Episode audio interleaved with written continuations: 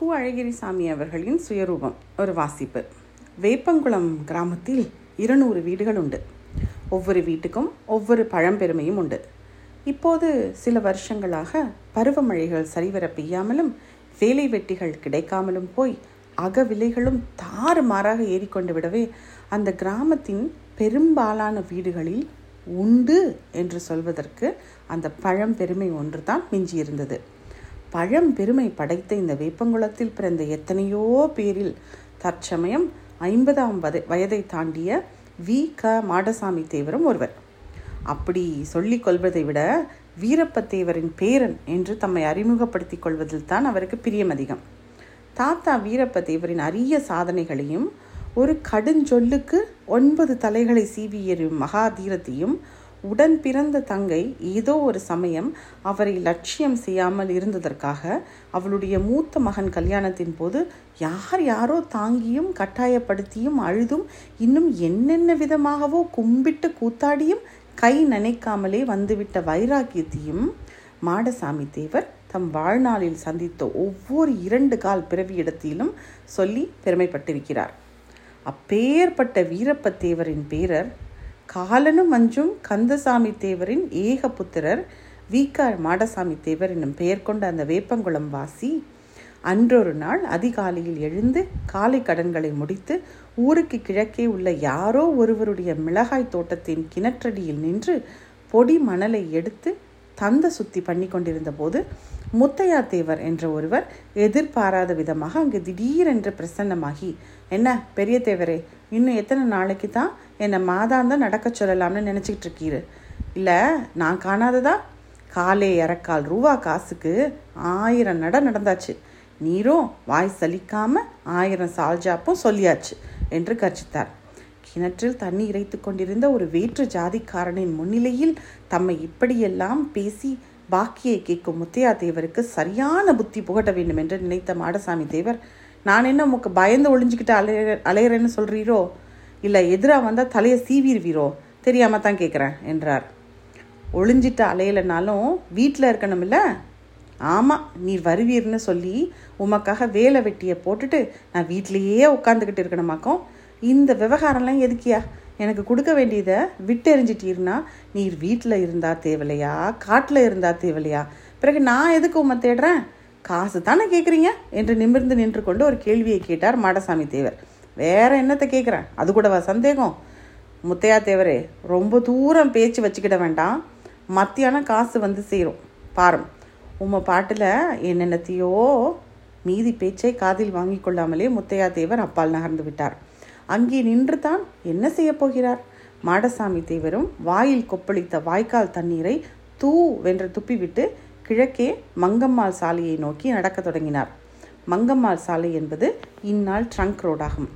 சென்னை மாநகரிலிருந்து கன்னியாகுமரி வரையில் செல்லும் அந்த சாலையில் கோவில்பட்டிக்கும் கயத்தாருக்கும் நடுவில் ஒரு விளக்கு பாதை பிரிகிறது.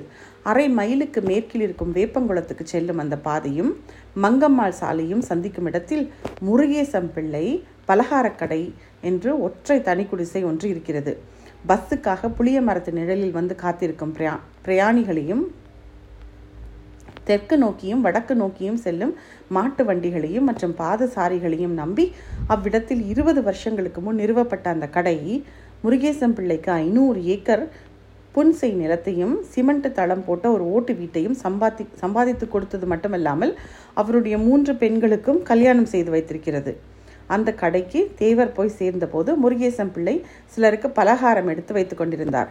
முருகேசம் பிள்ளை அவர்கள் மாடசாமி தேவர் அவர்கள் வந்ததை கவனிக்கவில்லை என்று சொல்ல முடியாது. கவனிக்க விரும்பவில்லை என்பது தான் சரி. பஸ்ஸுக்கு வந்த பிரயாணிகளுக்கு பலகாரங்களை கொடுத்து காசாக்குவதிலேயே பிள்ளை கண்ணும் கருத்துமாக இருந்தார். தேவரோ தாம் வந்ததை தெரிவிப்பதற்காக இடையிடையே ஏதேதோ பேச்சு கொடுத்து பார்த்தார். அது புல்லர்க்கு நல்லோர் சொன்ன பொருளைப் போலவும் தாடகையின் மார்பில் பாய்ந்த ராமபானம் போலவும் இந்த பக்கமாக புகுந்து அந்த பக்கமாக பறந்து விட்டது அப்போது சாப்பிட்டு கொண்டிருந்தவர்களில் ஒருவன் வேப்பங்குளத்துக்காரன். அவனையும் சேர்த்து ஐயா ராசா என்று உபசரித்தார் முருகேசம் பிள்ளை. அதை பார்த்த தேவர் நாலு காசு சேர்ந்துருச்சுன்னா கழுத களவாணி பயல்களை கூட முருகேசம் பிள்ளை தாங்குவார் என்று இகழ்ச்சியாக எண்ணிக்கொண்டு ஒரு மூலையில் உட்கார்ந்தார். எல்லோரும் சாப்பிட்டு போய்விட்டார்கள். செவ்விருந்து ஓம்பிய பிள்ளை வருவிருந்தை பார்த்திருக்கலானார். ஆனால் அப்போது பரிதாபகரமாக மாடசாமி தேவர் தான் வந்த விருந்தாக காத்து கொண்டிருந்தார். ஆள் இல்லாத இந்த சமயம் பார்த்து கோட்டையை பிடிப்பதற்காக தனது முஸ்தீப்பை தொடங்கினார் தேவர். என்னாச்சி ஆள் ஒரு மாதிரி இழைச்ச மாதிரி இருக்கியளே என்ன சங்கதி? என்று ஆரம்பித்தார். இழப்பு என்ன இழப்பு? என்னைக்கும் போல தான் இருக்கிறேன் என்று அலட்சியமாக கடைக்கண்ணால் பார்த்து கொண்டே பதில் சொன்னார். பிள்ளை. தேவரமிட தேவரிடமிருந்து அடுத்த கேள்வி கிளம்பவில்லை. பஸ் வந்தது. அதிலிருந்து ஒரே ஒரு பிரயாணி மட்டும் இறங்கினான். அவனை வரவேற்று சாப்பிட அழைத்தார் பிள்ளை. அவன் பசி இல்லை என்று சொல்லி அவரிடமிருந்து தப்பித்து கொள்ள முயன்றான். அகப்பட்டு கொண்டால் அரை ரூபாயோ முக்கால் ரூபாயோ கணக்காகிவிடும் என்று அவனுக்கு பயம். ஆனால் பிள்ளையா விடுகிறவர் ஓடி போய் அவன் கையை பிடித்து இழுத்தார். கையை விடுமையா? பஸ்டா வரமாட்டான் மனுஷன்? கடங்கார மாதிரி வந்து கையை பிடிச்சு இழுக்கிறீரே என்று கோபமாக சொல்லிவிட்டு கையையும் உதறிவிட்டு அவன் ஊரை பார்த்து நடந்தான். முருகேசம் பிள்ளைக்கு அது அவமானமாக இருந்தது. அதை மறைப்பதற்காக மாடசாமி தேவரிடம் வலிய வந்து பேச்சு கொடுத்தார். தப்பி ஓடியவனை தமக்கு மிகவும் வேண்டியவனை போல் குறிப்பிட்டு பேசினார். வேண்டியவன் இப்படியெல்லாம் முகத்தை முறித்தார் போல் பேசுவது அவமானப்படத்தக்க விஷயம் அல்ல என்று தேவர் நினைத்து கொள்ள வேண்டும் என்பதற்காக அவன் கையாண்ட தந்திரம் அது. பிள்ளையவர்கள் தம்மையும் ஒரு பொருட்டாக கருதி பேச ஆரம்பித்ததை எண்ணி மகிழ்ச்சியும் நம்பிக்கையும் கொள்ள தொடங்கிய மாடசாமி தேவர் என்ன இருந்தாலும் இந்த காலத்து பிள்ளைங்களுக்கு மனுஷாலோட தராதரம் தெரியறதில்ல அண்ணாச்சி என்றார். ஆனால் அவன் அப்படி இல்லை. தங்கமான பிள்ளை. பய போகிறான் அண்ணாச்சி. பேச்சை விடுங்க. இப்போ வியா வியாபாரம் எப்படி? என்று விசாரித்தார் தேவர். என்னமோ அச்சில்லாமல் தேர் ஓடுது. போட்ட முதல்ல கூட கண்ணால் பார்க்க முடியல. நல்ல வியாபாரம்ல சொன்னாங்க. சொல்லுவாங்க சொல்லுவாங்க. சொல்கிறவங்களுக்கு என்ன? முருகேசன் பிள்ளை கொள்ளையடிச்சு கொள்ளையடிச்சு மூட்டை மூட்டையாக கட்டி வச்சிருக்கான்னு கூட சொல்லுவாங்க ஏன் கண்மொழி புதுங்கிறது பிதுங்கிறது? எனக்கு இல்லை தெரியும். பாருங்க என் மகன் மாங்கன்னு அது அவரது மூன்றாவது மகளின் செல்ல பெயர். ஆடிக்கு வந்தவ இனி இங்கேயே இருந்துக்கிட்டு இருக்கா.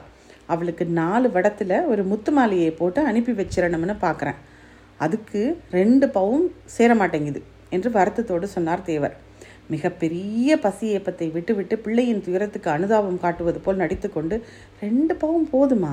நாலு வட முத்துமாலைக்கு என்று குழந்தையை போல் கேட்டார் தேவர். சரியா போச்சு போங்க. கையில் பத்து பவுன் இருக்கு தம்பி. பன்னிரெண்டு பவுனா பண்ணிவிடணும்னு பார்க்குறேன் ஆமாம் அண்ணாச்சி. செய்கிறத நல்லா தான் செய்யணும். யாருக்கு செய்கிறோம் நம்ம குழந்தைக்கு தானே செய்கிறோம் என்று அனுதாபத்தை பூரணமாக வெளிப்படுத்தினார். ஐயாவுக்கு ரொம்ப கவலை என்று தமக்குள்ளேயே சொல்லி கொண்டார் பிள்ளை. அப்போது தேவர் தமக்குள் சொல்லி கொண்டுவது பி பின்வருமாறு. இவன் மகளுக்கு சங்கிலி போடலைன்னா தான் இந்த வீரப்பத்தேவர் பேரனுக்கு கவலை. நம்ம தலையெழுத்து. இப்படிப்பட்ட அற்ப பயல்களுக்கெல்லாம் இறக்கங்காட்டி பேச வச்சிருக்கு. அவன் அவன் அரை வைத்து கூழுக்கு அலையிறான். இந்த பைய மகளுக்கு என்னடானா முத்து மாலை பண்ணி போடணுமா? நாலு வடத்துல. கும்பி கூழுக்கு அழுதுதான் கொண்ட பூவுக்கு அழுதுதான். அற்ப பயலுக்கு அனுதாபம் காட்டுவது தேவருக்கும் வெறும் பயல் அனுதாபம் காட்டுவது பிள்ளைக்கும் அடியோடு பிடிக்கவில்லை. முருகேசன் பிள்ளை பேச விரும்பாமல் சிறிது நேரம் மௌனமாக இருந்தார். ரோட்டின் தென் கோடியையும் வலது கோடியையும் ஒரு முறை எட்டி பார்த்துவிட்டு காலை உணவு உட்கொள்ள உட்கார்ந்தார். பிள்ளையவர்கள் இட்லிகளையும் வடைகளையும் எடுத்து வைத்துக்கொண்டு தேங்காய் சட்னியை தொட்டு சாப்பிடும் காட்சியை கண்ட தேவருக்கு நெஞ்சு படபடவென்று அடித்தது. முந்தா நாள் சரியாக சாப்பிடாமலும் நேற்று அறவே சாப்பிடாமலும் இன்று வெறும் ஆசாரத்துக்காகவே பல் தேய்த்துவிட்டு பசியேப்பம் விட்டு கொண்டிருக்கும் ஒரு மனிதன் பக்கத்திலிருந்து பார்த்து கொண்டிருக்கிறானே என்ற உணர்ச்சி கூட இல்லாமல் பிள்ளை சாப்பிட்டு கொண்டிருந்தார். நமக்கும் நாலு இட்லி வைங்க அண்ணாச்சி என்று தம்மை மறந்த நிலையில் கேட்டு விடுவதற்கு தேவர் வாயை திறந்து விட்டார். நல்ல வேளையாக திறந்த வாயில் பேச்சு வெளிவராமல் மற்றொரு பசியேப்பமே வந்தது. கேட்டிருந்தால் என்ன ஆகியிருக்கும்? முருகேசன் பிள்ளை கடன் கொடுக்க கண்டிப்பாக மறுத்திருப்பார். அத்துடன் தேவரின் நம்பிக்கையும் தகர்ந்திருக்கும். கேட்காமல் இருந்தாலோ சாயங்காலம் வரையிலாவது நம்பிக்கையை நீட்டலாம். இதை உணர்ந்து பிள்ளையவர்களை மெல்ல மெல்ல வசப்படுத்தி கடைசியில் தனது காரியத்தை சாதிப்பதற்கான உபயா உபயா உபாயங்களையும் மார்க்கங்களையுமே தேடலானார் தேவர் சிறிது நேரத்தில் அடுத்த பஸ் வடக்கே இருந்து வந்தது. அதிலிருந்து மூன்று பேர் இறங்கினார்கள். மூவரும் உள்ளூர்காரர்கள். அவர்கள் சாப்பிட வரமாட்டார்கள் என்பது பிள்ளையவர்களுக்கு தெரியுமாததால் அவர்களை வீணாக கூப்பிடவில்லை. இப்படி வர்றவளுக்கு வர்றவங்களுக்கெல்லாம் கடைக்கு வராமல் போனால் அண்ணாச்சி சொன்ன மாதிரி வியாபாரம் தான் எப்படி நடக்கும் என்று வாயை திறந்தார் மாடசாமி தேவர். செடி வச்சவன் தண்ணி ஊற்றுவான் நீ ஏன் கவலைப்படுறீரு? என்று பதில் சொல்லிவிட்டு பிள்ளை திரும்பி உட்கார்ந்து கொண்டார். மத்தியானம் ஆயிற்று.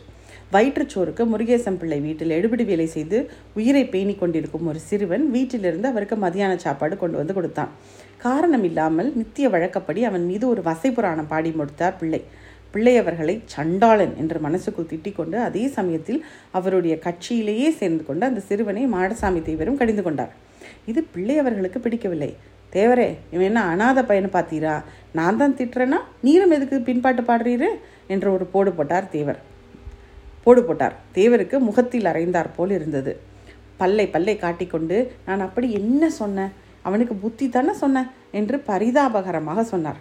பையன் தேவரை சிம்ம பார்வை ஒன்று பார்த்து விட்டு போனான். காலையிலிருந்து முருகேசன் பிள்ளையோடு வளர்த்த நட்பு இப்படி ஒரு நிமிஷத்தில் தகர்ந்து தரைமட்டமாகிவிட்டதே என்று தேவருக்கு ஏமாற்றம். பழையபடியும் அவரோடு சிநேகம் ஆகிவிடுவதற்கு தக்க தருணத்தை எதிர்பார்த்தவராக அந்த இடத்தில் இருந்தபடியே இருந்து கொண்டிருந்தார். இரவு ஏழு மணிக்கு மேல் ஆகிவிட்டது. திருநெல்வேலியிலிருந்தும் கோவில்பட்டியிலிருந்தும் எத்தனையோ பஸ்கள் வந்து போயின. எத்தனையோ பேர் முருகேசன் பிள்ளையின் கடைக்கு வந்து சாப்பிட்டு போனார்கள்.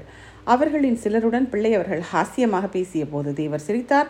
சிலருடன் கோபமாக பேசிய போது தேவர் அடியெடுத்து கொடுத்தார். துயரமாக பேசிய பொழுது அழாக்குறையாக துக்கப்பட்டார். வயிற்று கொடுமை அவரை அப்படியெல்லாம் ஆட்டி வைத்தது. உட்கார்ந்த இடத்தில் கரையான் புற்று வளர்ந்து அவரை மூடாதது ஒன்றுதான் பாக்கி. அந்த மாதிரி அங்கே கிடையாய் கிடந்தார். பிள்ளையவர்களுக்கு அன்று வியாபாரம் சரிவர நட நடைபெறவில்லை. பத்து பன்னிரண்டு இட்லிகளும் சில தோசைகளும் மிஞ்சிவிட்டன. அரைப்பானை காஃபியும் மிஞ்சியது. என்றாலும் பிள்ளையவர்கள் அதற்கெல்லாம் கவலைப்படவில்லை. எப்போதும் அவர் அதற்காக கவலைப்பட்டது இல்லை அந்த பானை ஒரு வற்றாத சமுத்திரம்.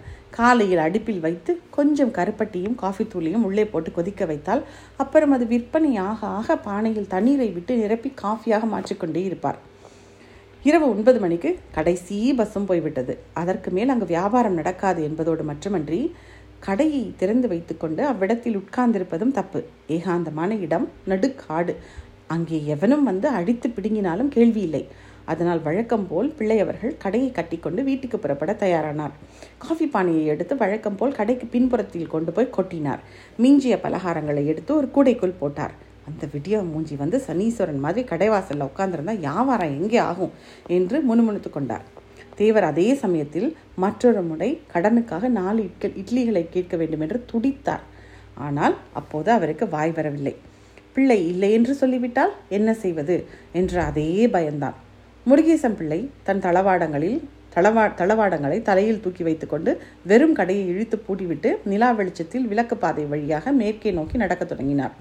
தேவரை அவர் தம்மோடு புறப்படும்படி சொல்லவில்லை. அவரிடம் வேறு வார்த்தையும் பேசவில்லை. தேவருக்கு ஏற்பட்ட அவமானத்தை சொல்லி முடியாது. அன்று பகல் முழுவதும் பிள்ளை அவர்களின் இன்பத் துன்பங்களில் முழு பங்கெடுத்து கொண்டு தம்மை ஒரு மனிதனாக அவர் நினைக்கவில்லை என்பதற்காக தேவர் புண்பட்டு வருந்தினார். ஒரே பசி எழுந்திருக்க முடியாத சோர்வு போதாக்குறைக்கு அவமானம் வேறு. என்றாலும் அவர் பிள்ளை அவர்களை பின்பற்றி நடந்தார். ஒரு வார்த்தை வாய் திறந்து கேட்டிருக்கலாம். கேட்காம இருந்து விட்டோம். வாயுள்ள பிள்ளைத்தான் பிழைக்கும் என்று எண்ணியவராக நடுவழியில் பிள்ளை அவர்களை பார்த்து அண்ணாச்சி ஒரு காரியம்ல என்று ஆரம்பித்தார். என்ன சமாச்சாரம்? என்று கேட்டார் முருகேசன் பிள்ளை. இல்லை மிஞ்சி போன அந்த இட்லியை எடுத்து கொடுங்களேன். நாளைக்கு காலையில் காசை கொண்டு வந்து கொடுத்துட்றேனே இதுக்கு தான் நீர் இவ்வளோ நேரம் வலை வீசினீரா? சரிதான் சரிதான். ஐயா நம்மக்கிட்ட கடன் கிடன் என்ற பேச்சே கிடையாது என்று சொல்லிவிட்டு சற்று வேகமாக நடந்தார். நீங்கள் கடன் கொடுக்காமலா இருந்தீங்க? கொடுப்பேன் ஐயா கொடுப்பேன். கொடுக்குறவங்களுக்கு கொடுப்பேன். உமக்கு கொடுத்துட்டு நான் எங்கே போய் காசை வசூல் பண்ணுறது என்ன அப்படி சொல்லி போட்டியா அண்ணாச்சி? இந்த வீரப்பன் தேவர் பேரன் அப்படிப்பட்டவன் இல்லை. ஆமாம் உனக்கு கடன் கொடுத்துட்டு அப்புறம் வசூல் பண்ண வீரப்பத்தேவர்கிட்டயா போக வேண்டியது தான் சத்தியமாக சொல்கிறேன் வாங்கின கடனை கொடுக்காம நான் ஏமாற்ற மாட்டேன். ஊசி போன பலகாரத்தை தானே நான் கேட்குறேன் அதை கூட கொடுக்க மாட்டேங்கிறீங்களே என்று கெஞ்சினார். பிள்ளைக்கு கோபம் வந்து விட்டது. ஊசி போன பலகாரம் தானே? அதை நீ ஏன் கேட்குறீரு வீட்டுக்கு போய் சுட சுட தோசை சுட்டு சாப்பிடுமே. யாரும் வேணாங்கிறாங்க? கோச்சிக்காதீங்க. நான் அப்படியெல்லாம் கேட்குறவன் இல்லை. ஏதோ இன்றைக்கி கேட்குறேன் என் பாட்டம் பூட்டம் காலத்தில் கூட இப்படி எங்கள் குடும்பத்தில் யாரும் கெஞ்சினது கிடையாது. எங்கள் பாட்டனார் ஒரு கோவத்தில் சொந்த தங்கச்சி வீட்டில் கூட சாப்பிட மாட்டேன்னு வந்தவர். ஐயா நீர் பொழைச்ச பொழப்பும் உங்கள் பாட்டம் பொழைச்ச பொழப்பும் எனக்கு தெரியும். சும்மா ஆளை போட்டு பிடுங்காதீங்க. பாட்டன்மாரை பற்றி அலட்சியமாக பேசிய அந்த வார்த்தைகளுக்காகவே தேவரின் எரிமலை வெடிப்பதற்காக காத்திருந்தது போலும். என்னடா சொன்ன? என்று இடிமுழக்கம் போல் குரல் எழுப்பிக் கொண்டு குரல் எழுப்பிக்கொண்டு முருகேசம் பிள்ளை மீது புலி பாய்ச்சலாக பாய்ந்தார் மாடசாமி தேவர். இந்த தாக்குதலால் பிள்ளையின் தலையில் இருந்த தளவாடங்கள் கீழே விழுந்து சிதறின. உடனே இருவரும் கை கலந்து விட்டார்கள். திட்டிய திட்டுகளும் பேச்சிய பேச்சுகளும் அது வீர பாஷை. பலம் கொண்ட மட்டும் ஒருவரை ஒருவரை ஒருவரை ஒருவர் ஓங்கி குத்தினார்கள். ஒருவரை கொல்லாவிட்டால் மற்றொருவர் உயிரோடு மீள முடியாது என்பதும் உறுதியாகிவிட்டது. அந்த பேய் அறைகளும் பேய் கூப்பாடுகளும் கேட்பாரற்ற ஓசைகளாக காற்றில் கலந்து கொண்டிருந்தன. சண்டையை விலக்குவதற்காக சுற்றுமுற்றும் ஒரு சுடு குஞ்சும் கிடையாது. கையோ கையோய குத்தினார்கள். கையை விட்டால் அப்புறம் பல் தான் ஆயுதம். பல்லையும் பகவான் கொடுத்திருக்கிறாரே. அடியோடு கடியும் சேர்ந்தது. உடம்பெல்லாம் இரத்த கோரைகள். நடுக்காட்டில் சில நிமிஷ நேரம் அந்த பயங்கர போர் நடந்தது.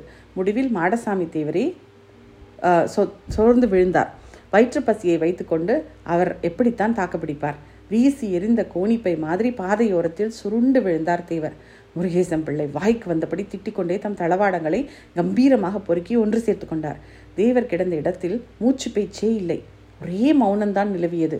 முருகேசம் பிள்ளை புறப்படவிருந்த சமயத்தில் மாடசாமி தேவர் சுய உணர்வு இல்லாத நிலையில் அண்ணாச்சி இன்னும் கூட உங்கள் மனசு இறங்கலையா? வயிற்று பசியில் புத்தியை மீறி புத்தியை பறி கொடுத்துட்டேன் அண்ணாச்சி என்று மன்னிப்பையும் இட்லியையும் ஏக காலத்தில் கேட்டார் முருகேசம் ஏக காலத்தில் கேட்டார். முருகேசம் பிள்ளை பிள்ளையின் மனமா இறங்கும்.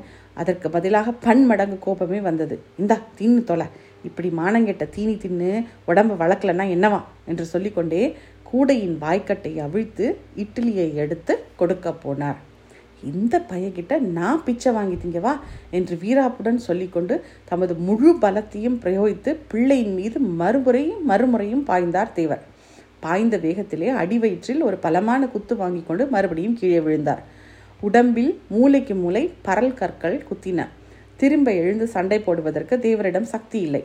அப்போது முருகேசம் பிள்ளை உம்மை விருதாவாக கொலை பண்ணிட்டு தூக்கு மண் தூக்கு மேடையில் ஏறுவானேன்னு பார்க்குறேன் இல்லை நான் நடக்கிற கதையே வேற என்று கடைசி உரிமலாக உரி உரிமை விட்டு போய்விட்டார். அடிபட்டு கிடந்த மாடசாமி தேவருக்கு என்னென்னமோ பயங்கள் எல்லாம் வந்து உள்ளத்தில் பூந்து கொண்டன. முருகேசன் பிள்ளை ஊருக்குள் போய் நடந்த சங்கதியை சொன்னால் வீரப்ப தேவரின் பேரன் வழிப்பறி அடித்து பசி தீர்க்க முயன்றதாக கதை கட்டினால் பிறகு போலீஸ்காரர்கள் வந்து தம்மை ஊரார் முன்னிலையில் கைதியாக கூட்டிக் கொண்டு போனால் அவர் அப்படி தம் அவர் தம்முடைய பயங்களை ஒரு வழியாக உதர்வதற்கு வெகு நேரம் ஆயிற்று. இனி என்ன கஷ்டம் வந்தாலும் வரட்டும். என்னத்தான் வந்துவிடும்? தலைக்கு மிஞ்சின ஆக்கினையா? கோவணத்துக்கு மிஞ்சின தரித்திரமா? இந்த அற்ப பயல் யாசகமாக கொடுத்த இட்லியை வாங்கி நாய் தீனி தின்னாமல் இருந்தோமே இந்த கடும் பசியிலும். அது போதும். மற்ற கேவலம் எது வந்தாலும் வரட்டும் என்று தமக்கு தாமே ஆறுதல் தேடிக்கொண்டு தள்ளாடி தள்ளாடி வீட்டை நோக்கி நடந்தார் மாடசாமி தேவர். சுயரூபம் கு அழகிரி சாமியின் சிறுகதை ஒரு வாசிப்பு.